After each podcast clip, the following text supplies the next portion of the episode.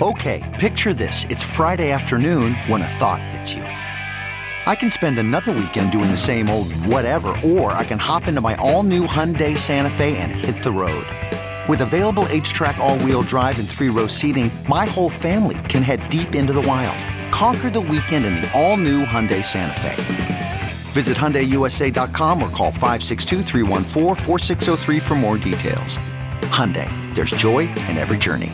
Welcome to Fail Better, David Duchovny's new podcast with Lemonada Media. On Fail Better, David, who has experienced both low and high profile failures throughout his life, explores the vast world of failure, how it holds us back, propels us forward, and ultimately shapes our lives. Each week, he'll chat with guests like Ben Stiller, Bette Midler, and more about how our perceived failures have actually been our biggest catalysts for growth, revelation, and even healing. Through these conversations, he hopes listeners can learn how to embrace the opportunity of failure and fail better together. Fail Better is out now wherever you get your podcasts.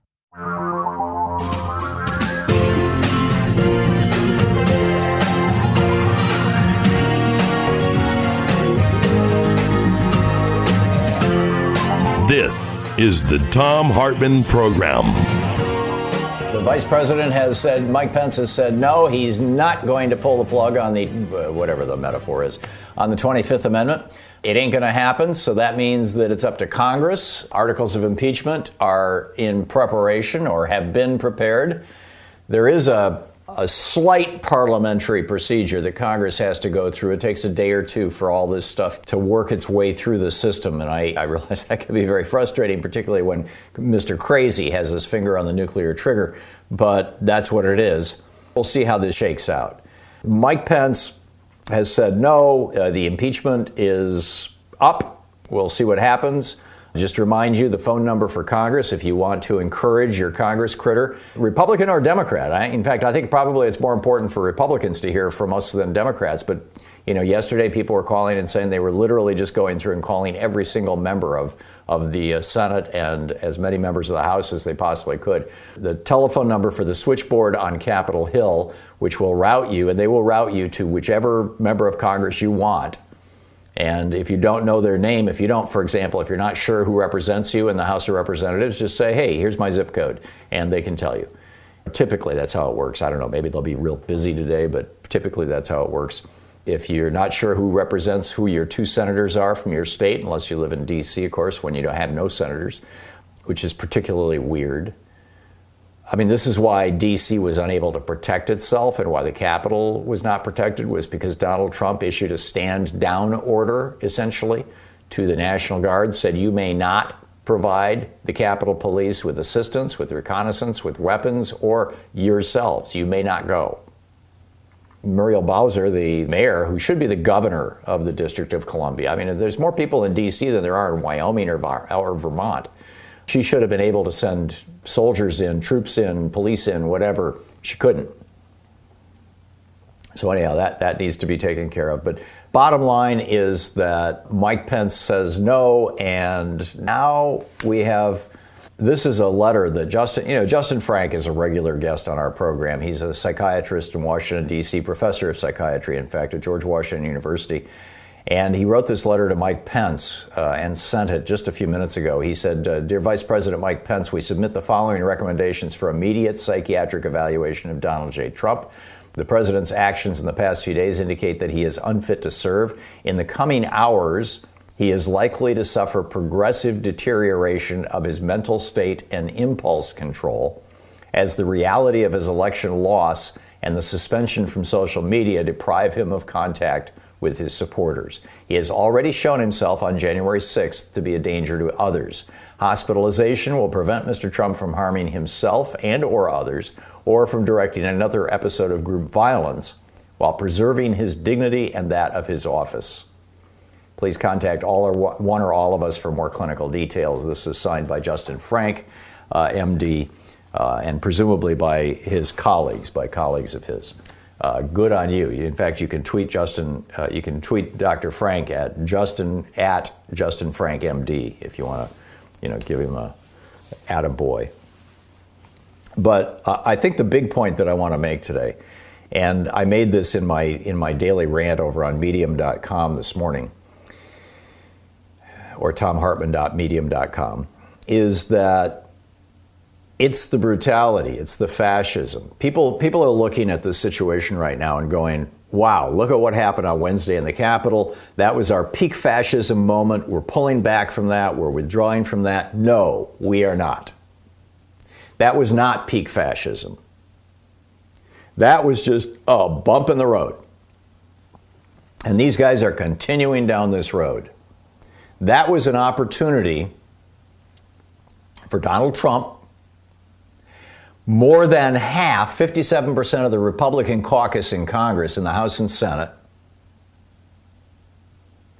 and their followers, their fascist followers, to find out what the consequences would be of trying to overthrow the government of the United States. And what they found out so far is that, hey, it's not even as bad as getting busted for drunk driving. As these guys were marching through the inside of the Capitol building, chanting, Hang Mike Pence. This was their chant. And they had set up a gallows outside the Capitol building. And there were guys with zip ties that police use for handcuffs looking for Mike Pence, Chuck Schumer, and Nancy Pelosi explicitly. This is just mind boggling. Jim Bourg is a reporter for Reuters. And he said, I heard at least three different rioters at the Capitol say that they hope to find Vice President Mike Pence and execute him by hanging him from a Capitol Hill tree as a traitor. It was a common line being repeated. Many more were just talking about how the VP should be executed. That's a reporter, a writer, photographer for Reuters. Capitol Hill reporter Andrew Feinberg said the rioters were looking for Pence, Senate Minority Leader Chuck Schumer, House Speaker Nancy Pelosi. A Trump supporter who spoke to uh, local CBS 17 TV, local TV in Washington, D.C., said, quote, People got news on their phone that Mike Pence said he's not going to object to these seven states, that he's going to accept the Electoral College that promotes President elect Joe Biden, she said. That's when everybody got really upset, and that's when they started storming. So, did this come through the Parler app? Did it come through a text message? We've got video now. It's up at the very top of the Drudge Report right now of the Trump family partying as the riot is about to begin. And Don Jr. going, hey guys, thanks so much. Let's get out there and fight. Yeah. Meanwhile, as I point out in my piece on medium.com this morning, the hallmark of fascism is brutality, brutality and violence. Representative Susan Wild represents Pennsylvania's 7th. And she went on CBS News and said that there were three to 400 people locked in one single room in the Capitol. They were so close together, it was impossible to social distance. You couldn't stay six feet away from people. And she said about half of the people in the room were not wearing masks. Even though they'd been offered surgical masks, they refused to wear them. Some of the newer Republican members were openly flaunting that they refused to wear a mask. Another member of Congress noted that some of the older Democratic members were literally begging Republicans to wear masks because they didn't want to die. And the Republicans were laughing at them. That's the kind of brutality that tells you you are now in full fascism.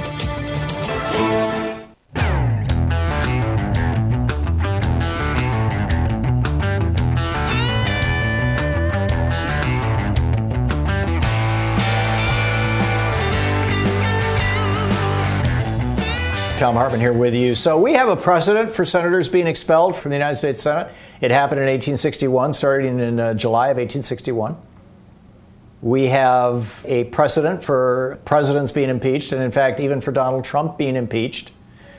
Ted Lieu and friends have now drawn formal articles of impeachment against Donald Trump in the House of Representatives.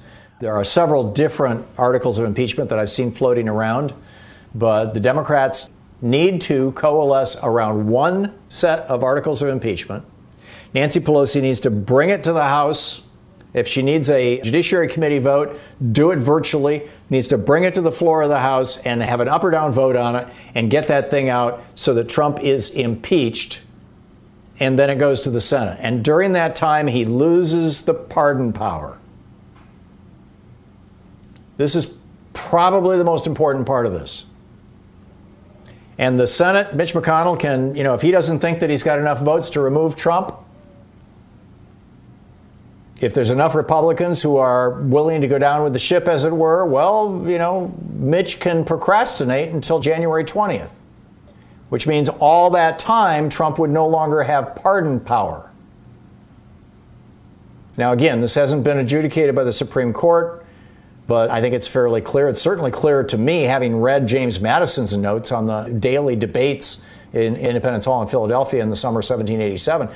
It is so clear I mean, there was a whole exception to the pardon clause because they were concerned that, you know, what happens if you've got a corrupt president and he's trying to he's trying to pardon his collaborators in the crime that Congress is trying to impeach him for. The two things are tied together. At least they were in the minds of the men who wrote this thing. Oh, gee, it's just. And then on Fox News last night, Louise and I popped over two or three times to check out what was going on on Fox News. And in every single case, now I don't know if this was their coverage all night long, because in aggregate, I doubt we watched more than 10 minutes of Fox News. But what I was seeing, part of the shows of a couple of peers of mine, you know, uh, old radio people who now have shows on Fox News, was essentially, oh, it's not so bad, and oh, the liberals made them do it, and uh, oh, maybe it's uh, actually Antifa, and, uh, and, by the way, there is no such thing as Antifa. Antifa is a word that means a person who's opposed to fascism. It's a contraction of anti-fascist. It's not an organization. There is, there's no, you can't mail a letter to Antifa. There is no post box. Oy. But this is where we're at. This is where we're at, sadly, right now. Our senator, Jeff Merkley, has uh, posted pictures of his office and his Senate office being trashed. I mean, this is just this is crazy stuff. This is flat out crazy stuff. By the way, one of the apparently one of the uh, Republican members who refused to wear a mask while they were in lockdown in the, in the House of Representatives was uh, Jake LaTurner, Republican from Kansas. He's a newly elected member. Yesterday, he announced that he has tested positive for COVID 19. Brilliant. Brilliant. This is not peak fascism. This is a test. And it's happening all over the country, by the way. You know, we had our state house here in Oregon. We had a Republican member let the gangs into the Capitol building. It's, hap- it's, it's happened in, a, in at least a dozen states where the capitals are being, or at least a half a dozen that I know of, where the capitals were under assault on Wednesday. And from what I'm reading on Twitter and from what I'm hearing people are reading on Parler, this was a dress rehearsal for the 20th. And if that's true, then, you know, get ready. Get ready. Let's pick up some of your phone calls here. Mark in Atwood, Kansas. Hey, Mark, what's on your mind? Is there any other course of action that the Congress can take to take away power from Trump? I know in Kansas we've got a pretty devout QAnon following, and they're viewing impeachment or the 25th Amendment as his final action as Q to take more retaliatory action on the government. I guess that's concerning to me that they're viewing yesterday as just the start, not the end. So, what are your thoughts? I'll yeah. take off air. Thank you. Thanks, Mark. My thoughts generally go to the larger issue of who is promoting these kind of conspiracy theories and why. I'm increasingly thinking the people who are driving this process. I mean, you know, the whole QAnon thing started out as a joke, right? It started out with this this uh, strange little guy, and I say little because he's he's very short and he's in a wheelchair, and he lives in the Philippines, and he's an American, but he lives in the Philippines, and he kind of tossed this thing out, and it just started growing from there, right? And you know, it started as a joke essentially, and it has become a thing. And I'm thinking that there are foreign governments involving themselves in this. that are just cranking this stuff. We know that there are foreign governments that have been messing using social media, principally Facebook. Facebook is the main vehicle for all of this. It's been happening in Europe. It was happening in France. It's been happening in it, the whole Brexit thing was largely driven by Facebook stuff. And, and it turns out that a lot of that was coming from outside the country. Much of it from Russia, but, but also from other countries as well. And so, A, I don't much care what they think because they're going to turn whatever happens into more fodder for their fantasy world in which they live. So, you know, there's nothing that you can do that's going to cause them to wake up or change anything. It's like, you know, don't even bother. But number two, I think we need to do what's best for the country. We have a, I was going to say a crazy man, but it, I mean, this goes way beyond that. We have a man who is a threat, you know, a nuclear war could sterilize the planet. Nuclear winter would repeat what happened that wiped out the dinosaurs. Some 80, 90% of all life on Earth, certainly anything bigger than a dog, dies. And the guy in the White House right now has the potential, has the ability to invoke that, to produce that, to bring that about. And I think we need to take this very seriously, and I think we need to be very concerned about it. And in my mind, that means they need to be impeached. Brian in Tacoma, Washington. Hey, Brian, what's up? When will Ossoff and Warnock be seated? And then can Mitch McConnell block that? I've heard he can refuse to seat them, but I hope not. Thank you. Yeah, he can refuse to seat them. He will not, I guarantee you. And I don't know what the date is that they get seated. That's one of those bits of minutia that I've not come across, and I need to be keeping my eye out for because I just don't know the answer. But the bottom line is Mitch McConnell is going to have the Senate firmly in control until January 20th. And I'm guessing that they will have been sworn in before January 20th. It would surprise me if they weren't. But that would have to do with the Georgia law with regard to that special election.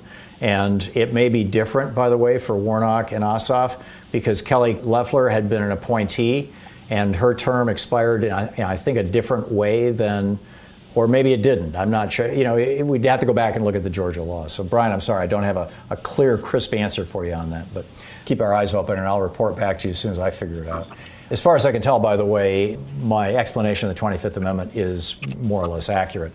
John in Fruitland, Idaho. Hey, John, what's on your mind?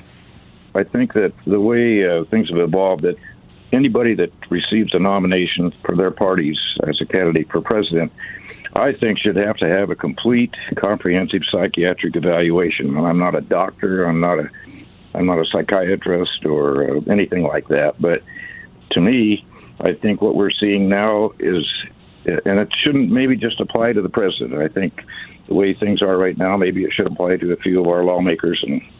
Well, that's what elections are supposed to do, John. I mean, here's the problem, and this is the place where I find myself in agreement with some people on the on the right although I don't think this should be a left right issue, frankly. And that is if you pass a law that says that anybody who wants to run for office has to qualify themselves by passing a psychological exam, the power to enforce that law is given to the executive branch. So, right now, if that was the case, Donald Trump would decide which psychiatrist is going to interview Joe Biden to determine whether he can legally run for president. Do you really want that? No. Suddenly it becomes problematic.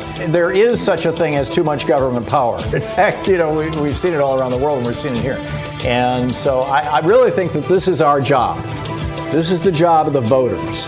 It's the job of the media, too. And the media has been falling down on this, and that's a whole other, you know, can of worms. But this is our job. Sometimes Louise and I just crave a restaurant quality dinner at home without doing all the work or driving. Well, Cook Unity is the first chef to you service delivering locally sourced meals from award winning chefs right to your door every week. And it appears to be less expensive than other delivery options. Go to cookunity.com slash Hartmann with two N's or enter the code Hartmann, with two N's before checking out for 50% off your first week.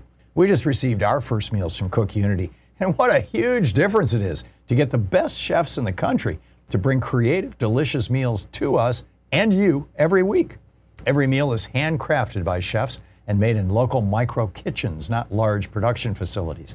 We just had the Chipotle maple glazed salmon with green beans and mango pico de gallo.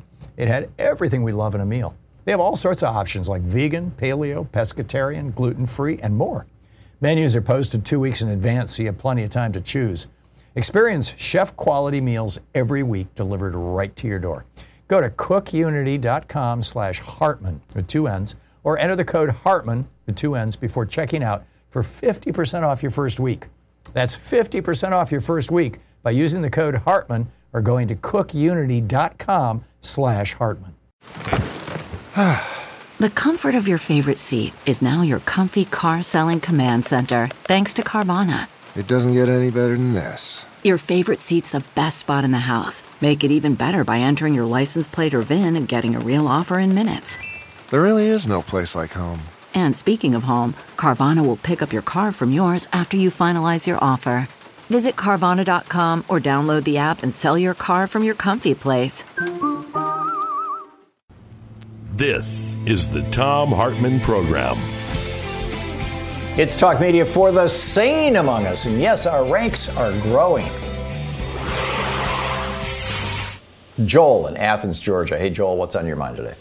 I have not heard one mention by the legal analysts on any channel about Trump's exposure to felony murder charges. I'm a retired criminal defense lawyer, and I have defended my share of felony murder charges. And before I say any further, I just want to note that one defense that would be available to Trump would be the insanity defense. Anybody who aids. How would you organize the charge, Joel? The law here in Georgia is that anybody aids, bets, and uh, commits any act in furtherance of the commission of a felony is guilty of felony murder, which is guilty of murder. Now, there are a lot of counts that could be brought against Trump, Giuliani, Trump Jr., because what they did was clearly was meant to incite this riot. I don't see why it would be so hard to prove those things. But, but what I'm concerned about is I having mentioned felony murder, uh, having heard mention felony murder reports I've had on his exposure to criminal liability. Joel, is felony murder, forgive me, I'm not a lawyer, is felony murder when somebody when a murder is committed in the commission of a felony even though you're not the murderer? It's it's like, you know, five guys rob a bank, one of them shoots the guard dead, but all five of them are now guilty of felony murder. Is that what you're talking about? Yes, even including the driver of the car who never goes in the bank.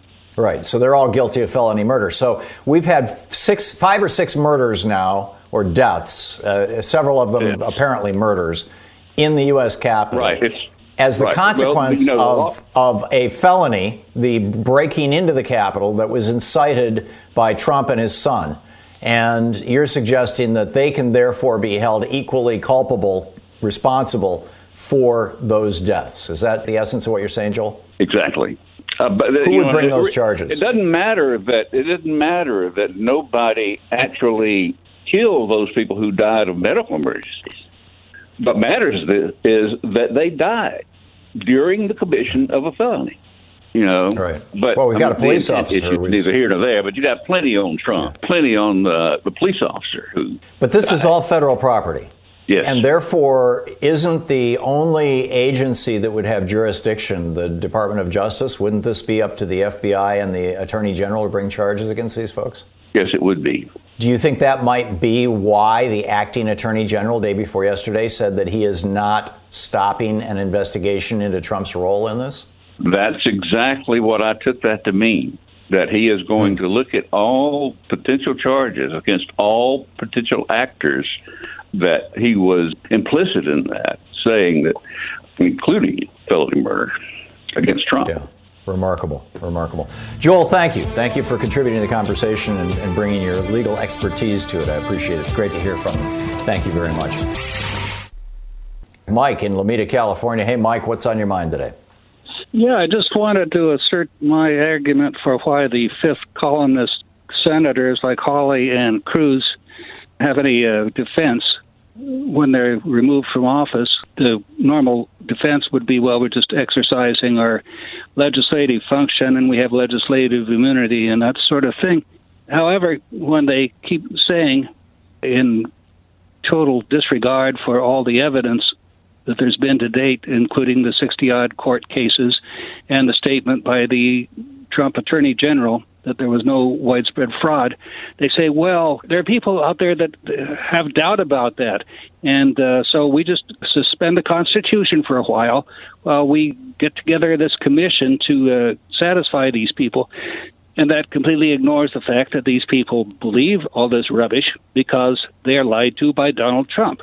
And the Constitution, and therefore, Josh would never. Hawley and Ted Cruz. Yes. Right.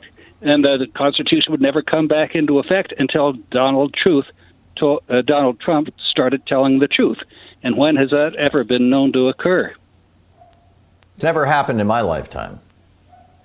Oh, by the way, on the uh, business about impeachment, and when in case of impeachment applies and uh, pardons are not permitted, mm-hmm. I think mm-hmm. that can only reasonably be from the moment that the articles are filed through to a resolution of the case or removal from office.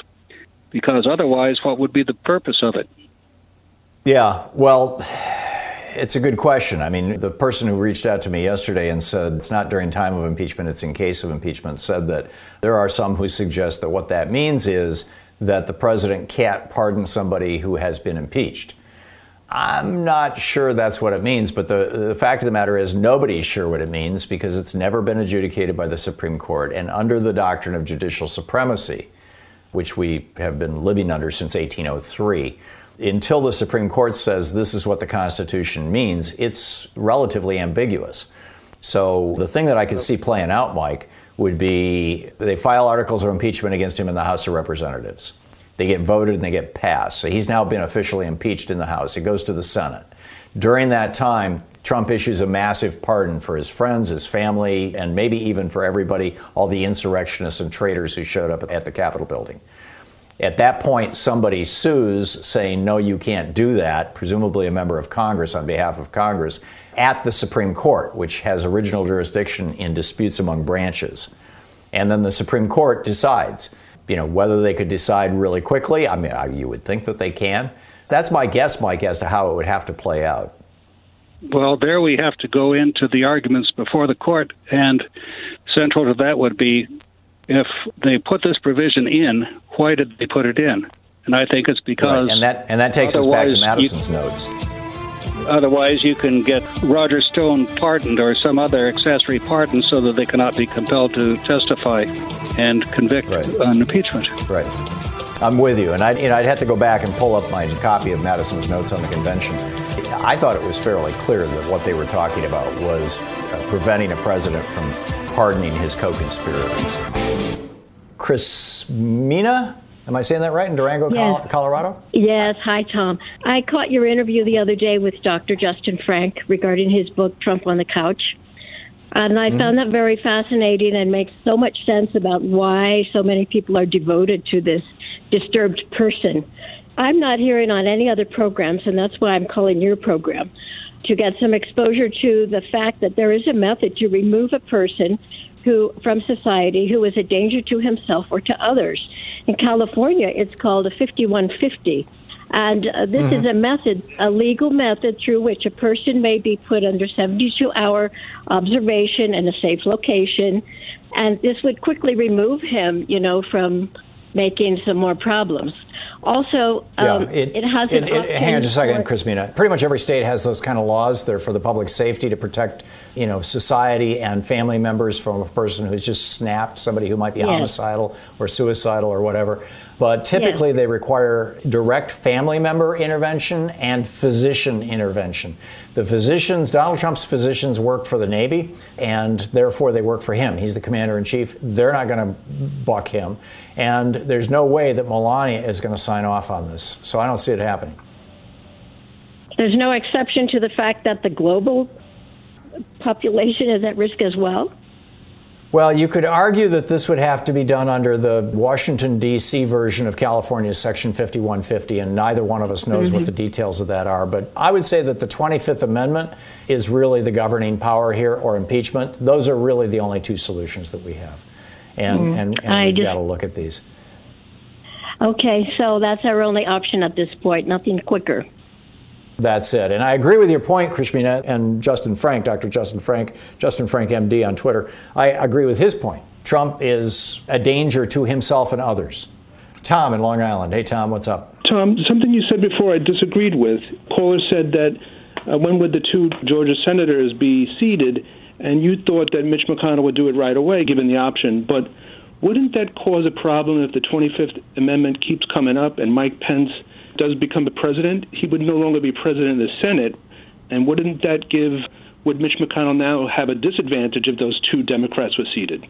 No, because First of all, when they're seated, I believe is going to be governed by Georgia law. That was my point. So I don't know when they're going to be seated. First, you've got to have Raffensperger certify the election in Georgia, and I don't think the election has even been certified yet. Or if it has, it's been, you know, it's fairly recent. But I don't know what the Georgia law is or when it's going to happen. But secondly, if Vice President Pence becomes President Pence because Donald Trump has been removed, if it's on a temporary basis using the 25th Amendment, I don't know what happens with replacing him in that number two position because the president has been essentially, I don't know how that would play out. I don't know if there's time enough for that to play out.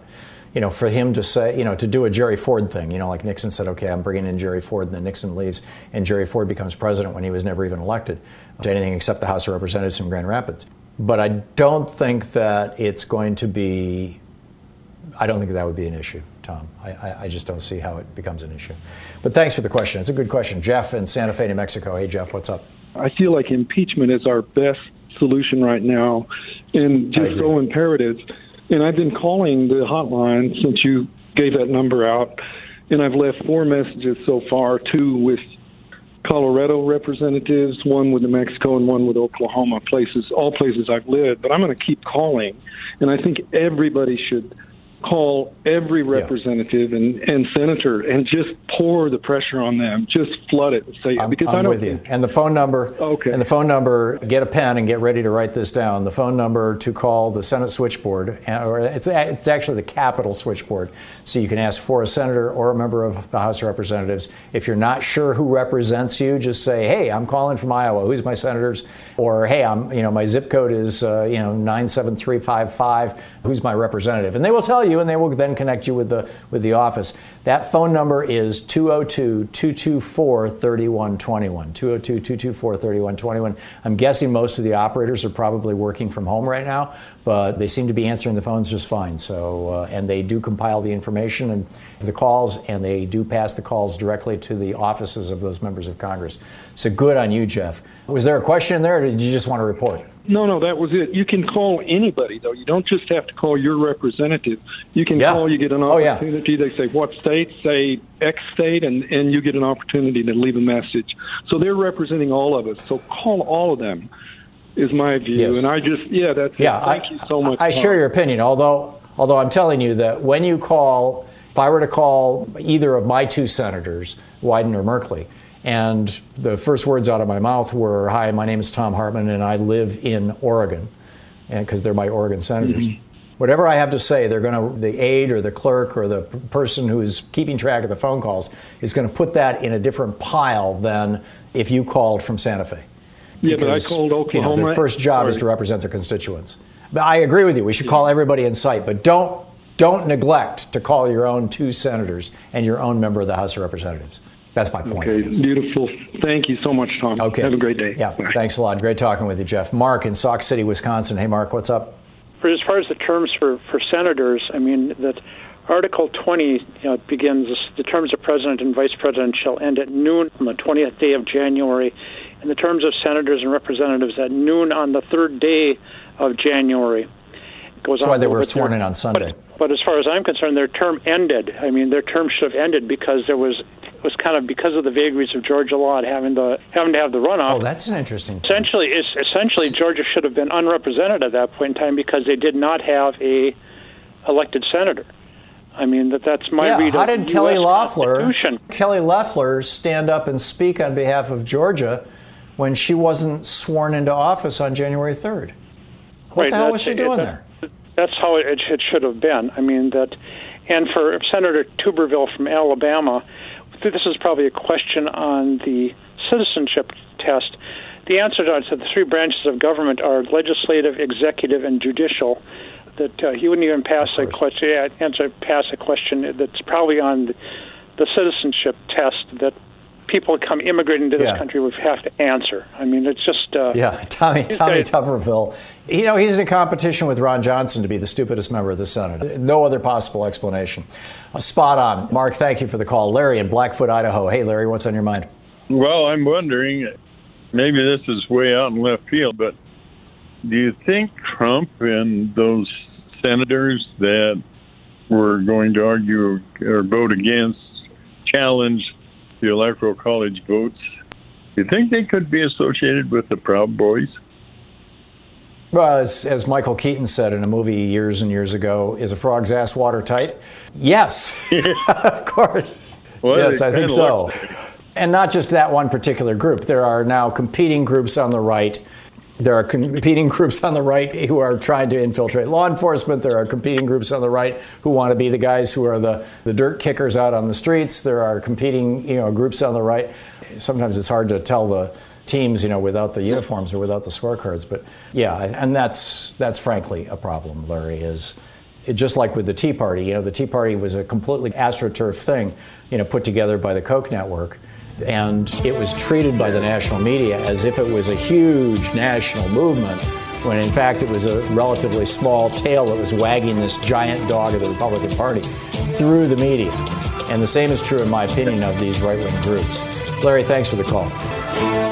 You're listening to Thom Hartmann. Visit thomhartmann.com for audio and video archives.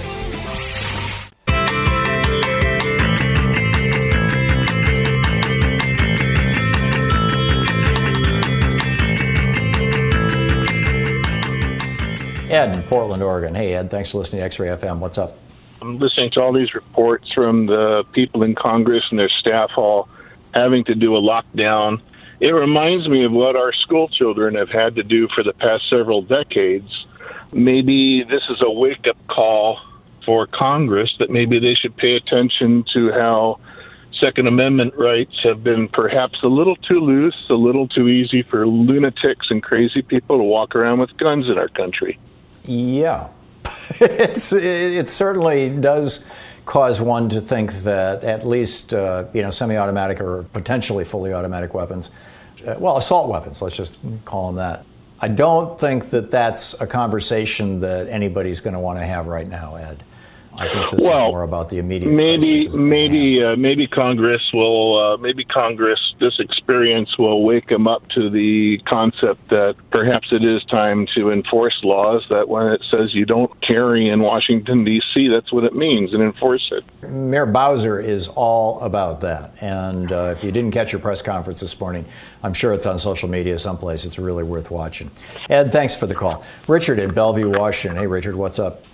Well, good morning, Tom. Happy New Year, isn't it? Interesting about Elaine Chao.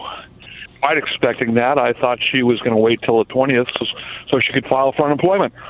Yeah. Um, she's, she's only worth a few hundred million dollars. She really needs it. well, you know, you know how they are. About this situation stemming from yesterday, it's not surprising that this happened. It's been brewing towards this for days, weeks, months, and really an entire generation. So this is not over. It's not going to take a long time. It's going to take generations, perhaps, to go ahead and deal with this. But in the meantime, Mr. Trump, if he, he doesn't have any grace, he should resign. That's what, what an honorable person would do. But he's not going to do that. And he can't do that because he still needs to go ahead and pardon more people. He needs to go ahead and set up the remainder of his payoffs, and he needs to set up his exit flight.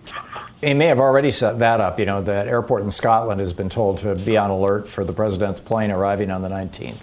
The, the prime minister or the first minister of Scotland has come out and said that she doesn't want him there. That's right. But I think he's just going to, if he goes there, he's just going to go there to change planes and go to some country that doesn't have an extradition treaty with the United States. Perhaps, perhaps uh, there'll be a nice place for him in Russia. He's been one of their uh, best promoters over these past four years and more. Yeah, I would put Russia and Saudi Arabia at the top of the list of places where Donald Trump may well go if he needs a hidey hole. There's probably other countries as well. Richard, thank you for the call. Quick math. The less your business spends on operations, on multiple systems, on delivering your product or service, the more margin you have and the more money you keep. With higher expenses on materials, employees, distribution, and borrowing, everything costs more. NetSuite is the number one cloud financial system, bringing accounting, financial management, inventory, HR, all into one platform and one source of truth. With NetSuite, you reduce IT costs because NetSuite lives in the cloud with no hardware required. It's accessible from anywhere. You cut the cost of maintaining multiple systems because you've got one unified business management suite. You improve efficiency by bringing all your major business processes into one platform, slashing manual tasks and errors.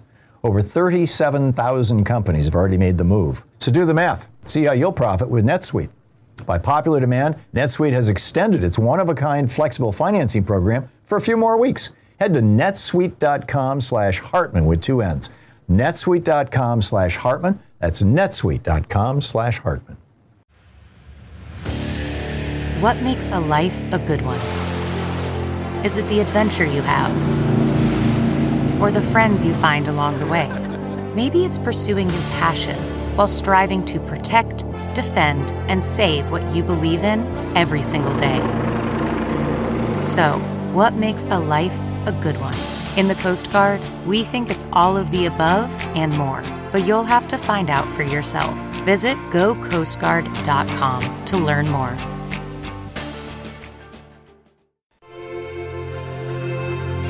Coming up on the Science Revolution is Dr. Edwin C. May for an in depth interview on how the federal government used ESP to spy on foreign governments. In brief, the U.S. military and intelligence communities funded a 20 year program to collect intelligence during the Cold War by using so called psychics. Did it work? Was it successful? What happened and what can we learn from it? Dr. Edwin C. May also talks about the broader implications of ESP and psychics. Tune into the Science Revolution wherever fine podcasts are found.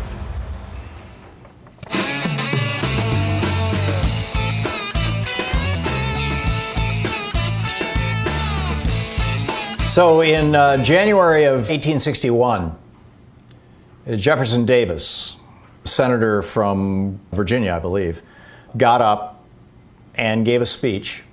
Now, this was before the secession had happened, had been completed. It was at the beginning of the stages of secession. Now, he was speaking to Mississippi's argument that they wanted to secede from the Union because Abraham Lincoln wanted to end slavery. Mississippi has heard proclaimed the theory that all men are created free and equal and that this is the basis of an attack upon our institutions. The sacred Declaration of Independence has been invoked to maintain the position of the equality of the races. But it makes no reference to the slave. And then he goes on into this long rant about this. The newspapers at the time noted the audience wept openly and gave him rapturous applause. But then in July, when the Senate reconvened, they said, okay, that's it. I've had enough. This is from the Stamford Advocate, a newspaper, uh, an op ed by Gillian Brockell. When the Senate reconvened in July, the remaining members had had enough. Senator Daniel Clark of New Hampshire proposed a resolution to expel 10 senators on the grounds that they were, quote, engaged in a conspiracy for the destruction of the Union and government, or with full knowledge of such conspiracy, have failed to advise the government of its progress or aid in its suppression. And they expelled the two senators from Arkansas. They expelled the two senators from North Carolina. They expelled the two senators from Texas. They expelled the two senators from Virginia. Plus, they expelled Senator Chesnut of South Carolina and Senator Nicholson of Tennessee. And then uh, four months later, they expelled four more, including Breckinridge of Kentucky. It's time for the Senate to take seriously what Josh Hawley did yesterday. Lita in Chattanooga, Tennessee. Hey, Lita, what's up? Hello. Uh, my question is regarding the enforcement of the 25th Amendment. Because the 25th Amendment requires a majority of the cabinet, is that correct? Yeah, the sequence is first the vice president declares it, then a majority of the cabinet votes yes. At that point, the president is considered to be temporarily without power. Then it goes okay. to, and I have to look up the 25th Amendment to see if it goes to the House and Senate or just to the House. I think it just goes to the House and they make a decision, basically, as I recall. Yeah. Yeah, but my question is there are so many, are, are there enough confirmed cabinet members to even make that possible, the second step possible? because there well, are so many. That's a good question, but the uh, Twenty Fifth Amendment just simply says a majority, a majority of the but vote. But it doesn't say whether they they are confirmed. It's assumed that they are confirmed. That's correct. And, uh, and I'm looking through it right now to see if the word quorum exists anywhere here. Although a quorum, whenever the vice president, a majority, and a majority of either the principal officers of the executive departments or of such other body as Congress may by law provide, which it has not. So it would have to be the executive departments, which is the cabinet transmit to the President pro tem of the Senate and the Speaker of the House their written declaration that the President is unable to discharge the duties, the Vice President shall immediately assume the powers and duties of the office as acting President. Thereafter, when the President transmits to the Speaker pro tem, this would be now Mike Pence sending to the Speaker pro tem of the Senate and the House his written declaration that no inability exists, he shall resume. Okay, so Pence has to declare he's good. If the Congress, within 21 days after the receipt of the latter declaration, determines by two thirds vote of both houses that the president is unable to discharge the powers, the vice president shall continue. So it's a two thirds vote of both the House and Senate. I'm sorry I didn't have that right at the top of my, my brain, Lita. it's 21 day provision means that basically what could happen right now, if I'm reading this right, and, and I'm not an authority on the 25th Amendment, but it's certainly, I mean, I just read the plain language of it to you on the air here. It appears that if Pence were to get a majority, a simple majority of the cabinet members to say, okay, Trump is out of here, he's incapacitated. He notifies the Speaker of the House and the and the Senate and the and the President pro tem of the Senate, which is the which would otherwise be the Vice President, but it, it, this would be the temporary President of the Senate, which I think is Chuck Grassley. He notifies them, and they have 21 days to react. And during that period of time, the president is not is not in power unless Congress meets and overturns that. So, if I'm understanding this correctly, and if there's anybody who's a real 25th Amendment scholar who, who has dug deep into this stuff in the past, you know, let me know if I'm missing anything here. But it seems like it wouldn't even require a vote of Congress if that's the case, because the vice president and the cabinet have this 21 day period. But I'm going to reread it carefully, and I'll come back on the other side. It's just the so. acting versus confirmed is where my hitch in the giddy up is. Yeah, yeah. And I think that's that 21 day window. I don't think that the 25th Amendment was written so much to deal with this kind of situation. I think that what they were doing is they were looking back at the stroke that Woodrow Wilson had, the stroke that uh, Franklin Roosevelt had, Jack Kennedy being shot, Eisenhower had a heart attack, and he was out for a while. Nixon ran the government. Nobody even knew it until after the fact. That's the kind of stuff that they were trying to deal with. And by the way, the number for the House and Senate 202 224 3121. Let them know what you think. You're listening to Thom Hartmann. Trudy in Gurnee, Illinois. Hey, Trudy, what's on your mind? NPR posted that Derek Evans, a newly elected member of the West Virginia House of Delegates, was seen in a video as part of the group that stormed the Capitol. The uh, video has since been taken down, but other media users copied it and posted it. And there's even audio of people yelling, We're in, we're in. Derek Evans is in the Capitol. So, wh- what can happen to him? Doesn't he need to be held accountable he can for this? Be, he can be expelled. He was elected to the West Virginia legislature, but he showed up in the U.S. Capitol for the riot. Is that what you're saying? Yeah. It's going to be up to the Republicans in West Virginia, but this has got to be, if nothing else, a severe embarrassment for them. It's remarkable. Trudy, thank you for the heads up on that. Grace in Seattle. Hey, Grace, what's on your mind? What are your thoughts on the Republican Party splitting in two between the QAnon crazies and the more classic, normal Republicans who maybe are just fearful of leftism and socialism? I think it's already happened. We're seeing it played out in real time.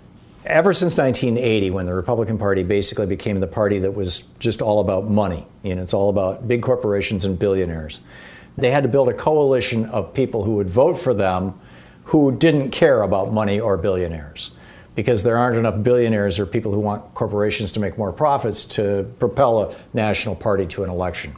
So they reached out to the white racists. This was Nixon's Southern strategy back in, the, in 68. They reached out to the white racists that Lyndon Johnson had discarded. In the uh, 1980s, they reached out to the gun nuts, which was just then an emerging group basically. You know, I mean, you know, in 1974, the NRA was just a sportsman's club, literally. I mean, they, you know, none of this stuff. But then the weapons manufacturers got behind it and they created this whole thing. Then they reached out to the anti abortion people, even though Reagan and Bush, Reagan had signed pro abortion legislation in California, been very proud of it. And George Herbert Walker Bush, as vice president, had been on Planned Parenthood. I believe he was on their board. If he wasn't on their board, he was a huge supporter, as was his wife Barbara, publicly. Got into bed with the anti abortion freaks and brought them into the party. They got into bed with the anti gay freaks, the anti LGBTQ freaks, and brought them into the party. They keep having to add to their coalition of the crazy, basically, in order to win elections. And they're now down to the point where, in some parts of the country, they can't win elections without the conspiracy nut freaks. In those parts of the country where Republicans can still win elections just based on hate and fear of black people and brown people, you know, hate and fear of gay and, and you know, non non cis, you know, non binary people, to the extent that they can do that, it, what you're going to see is basically the business Republican Party and the crazy Republican Party. And they're going to try and have it both ways. They've been successfully having it both ways for four solid years now, and really for the better part of 12 years since Barack Obama was elected. That was really when all this craziness began, when a whole bunch of white Republicans said, Oh my God, there's a black man in our White House. You can't, that, that's not supposed to be. I don't think this is going to go away, Grace, because the party needs these people, or they need to effectively suppress the votes of everybody else, which you know is why they're all screaming about voter fraud. They're trying to get back to just being the party of voter suppression, rather than the party of having to embrace the crazies. You know, none of this bodes well for the future of the Republican Party, in my humble opinion. Robin in Kingston, Washington. Hey, Robin, what's on your mind today? Well, Tom, generally, I want to just uh, raise a very cautionary flag here and there not to overreact to things. But before I mention that, I just want to let you know I very much support this impeachment thing because this will we need to memorialize Republican Trumpsters into the future. So I'm all in with this impeachment. Yep. The red flags I'm talking about, so that we don't overreact, is I'm deeply troubled by two things that have happened here. One is that Zuckerberg is now censoring a U.S. president. Now, I don't like Trump, and I censor him myself personally, okay? But I argue that this could be a slippery slope because Zuckerberg and other of those social media outlets can start to uh, feel good about censoring our voices next. That's really troubling to me. And uh, number two, I'm a very proud 9/11 Truthful World Peace activist and and the um, surrogate whistleblower for air traffic controllers on uh, on 9/11, and there's such a haunting parallel for the events on 9/11 and then yesterday, and that parallel is the amount of massive information that was available that this event was going to happen, very similar to 9/11, and there was no preparation for either one of them. It's terribly, terribly troubling to me. And as you know, the Patriot Act, which was written before 9/11, was basically almost ushered into immediate action because of this knee-jerk reaction. So I'm just really asking the left to uh, to really, really be thoughtful before you rush into being happy because we're giving Trump a bloody nose. And finally, Tom, kudos to the left for not showing up. Man, what a growth what a mature maturity growth. Uh, it's just wonderful. I'm so proud that the left just said, well, let's just not repeat Portland and Seattle and all that kind of stuff. That's really all. If they I had shown up, the police would have gone after them. you know, Yeah. especially if there were Yeah. black people among the left, right? I remember, you know, a, a few months ago when we were all protesting the murder of George Floyd, among others. You know, there was a Black Lives Matter protest in Washington D.C. And what did they do? The Capitol Police came out, and you, you can see the pictures of it. They're still they're all over the internet. They were lined up all the way around the Capitol building on all the steps. You know, multiple cops deep with with their riot shields and their I mean, just ready for war. And then Yeah. you had what? A bunch of cops who were just wearing their regular street uniforms who were going to deal with a mob of thousands that had been whipped into a frenzy by Rudy Giuliani telling them that it, we have to go to battle, or words to that effect. I forget his exact phrase. And Donald Trump Jr. screaming obscenities to the extent that Fox News had to take him off the air. I mean, it's amazing, Robbie.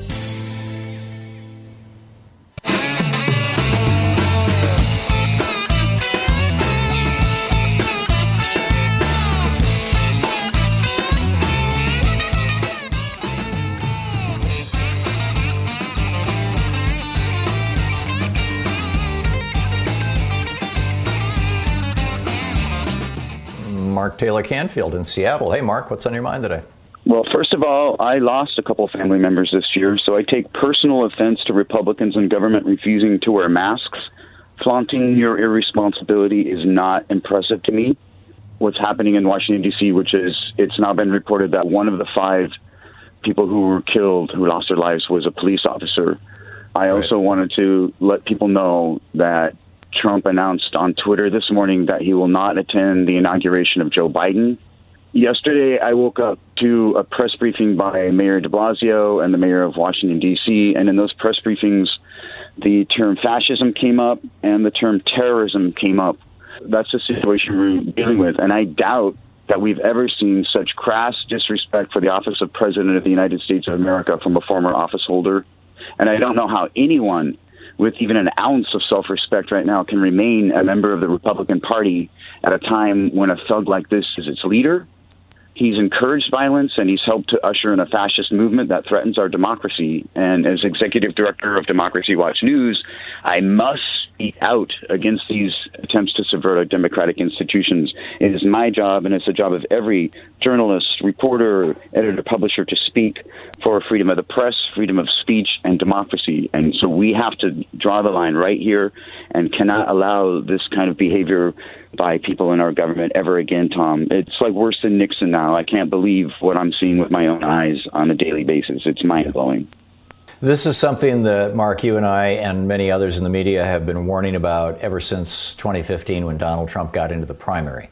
His race based, fascistic arguments for his own candidacy, including his inauguration speech where he talked about American carnage. This is something that we have seen before. We've seen it in the United States, in the Deep South, back prior to the Civil War. Frankly, following the Civil War, John C. Calhoun and friends. We've also seen it around the world. We saw it with the rise of Mussolini, of Hitler, of Franco, and others, you know, in this hemisphere, in Chile. We have seen that with Pinochet. We have seen this over and over and over again and have been trying to warn people for five years now. And I've been using the word fascist for five years now, and suddenly everybody's like, oh, really? Oh, wow. Well, maybe, could be. When countries realize too late that they've got a fascist uprising on their hands, when they realize late in the game that they have a fascist uprising on their hands, more often than not, it's too late.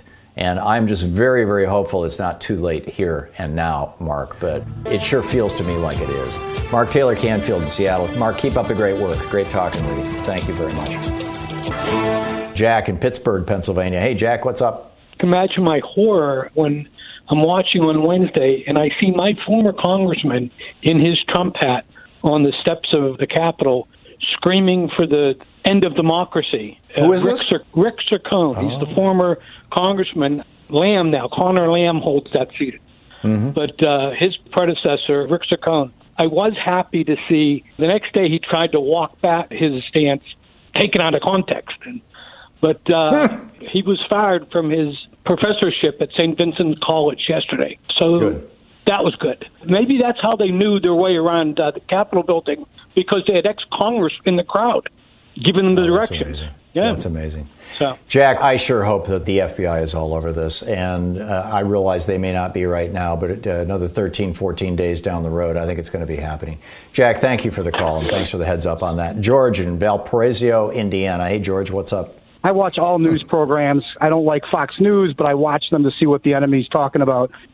And there's the five, that big show run by Greg Gutfeld. And look on Wednesday, I think it was Wednesday, Greg Gutfeld looked at the camera and said, when Biden comes into office, he's coming after you. He hates you. And he looked at the camera and said, he hates you. And to me, I don't understand how you can. It seems like instigating violence. I don't understand how you can do that. I believe that that's like that. yelling fire at a crowded theater. It really scared me. I'm not. No, I, I believe you. George. I mean, that's mild compared to some of the stuff that I've seen Tucker Carlson say and Sean Hannity say. Oh. These guys are, are so over the top. And what we're seeing right now is the fruit of it. This is uh, the predictable fruit of what they've been doing. George, thank you for the call. Dan in Denver. Hey, Dan, what's up? Here's a plan for the Democrats. They need to immediately file articles of impeachment and then they need to go to the friendliest court they can find and file for a temporary restraining order against Trump for any pardons. If they After want do to that- do something like that, it would have to be done at the Supreme Court. The that's the only venue where that has jurisdiction and where they would have standing in a dispute between the branches, which is essentially what you're describing, Dan. Right. Well, they should go ahead and do it anyway. I mean, what's the worst case scenario? Yeah. They are where they are now. Yeah. And I'm with you. basically, if the Supreme Court Take away agrees the nuclear hear it, codes. Then you get every individual and organization that is possibly has an interest, and you file hundreds of friends of the court briefs, and it would take them the 12 days left just to get through it in a reasonable way. No, I, I think it could be done in uh, much more quickly, but but I, I think your suggestion is an excellent one, Dan, and I hope some Democrats are listening, elected members. Thank you, Kim in Sarasota, Florida. Hey, Kim, what's up? local news. A 36 year old dude, father of five, wife is a doctor, lives in Parrish, Florida, which is is in Sarasota County. Is the dude that was carrying Nancy Pelosi's podium around? he has not been arrested. He has not been arrested. News went to his house. Of course, he didn't answer his door. His neighbors knocked on the door. He didn't answer the door. But anyway, it's just an interesting factoid. He hasn't been That's arrested. incredible. Keep us up to date on it, Kim. Thank you. Corinne in uh, Minneapolis, uh, listening to AM 950. Hey, what's up? I am very concerned that Trump needs to be removed immediately. And I'm very I am with concerned that impeachment is going to take too long. So, a couple of days ago, I put out all of the cabinet members' phone numbers to my Indivisible group and said, call them and ask them to get with Pence on the 25th Amendment. Well, now we know that Pence is probably not going to cooperate with that. Definitely so not I, going to. Two of the cabinet members have resigned now. Yes, right. Uh, probably to avoid this sort of thing. But Yeah. I, um, this morning, I put out another notice. Corinne, I'm very sorry. It's, I got to stop it there because it's the end, literally the end of the show and the end of the week. Special thanks to Louise Hartmann, Sean Taylor, Nate Atwell, Jamie Holly, Joyce the Hammer, Nance, Nigel Peacock, Sue Nethergett, Patrick Hoyt, Geraldine Halbert, Ron Hartenbaum, Chase Spross, Nicholas Miller, Pat Sweeney, Jabbermocky, and Jay LeBonc for all the work that you all do on helping get this program going and staying on the air. In addition to special thanks to all of our affiliates who are carrying this program. Thank you. And thank you for listening and participating. Get out there, get active, tag, you're it. You've been listening to Thom Hartmann. For audio and video archives, visit thomhartmann.com.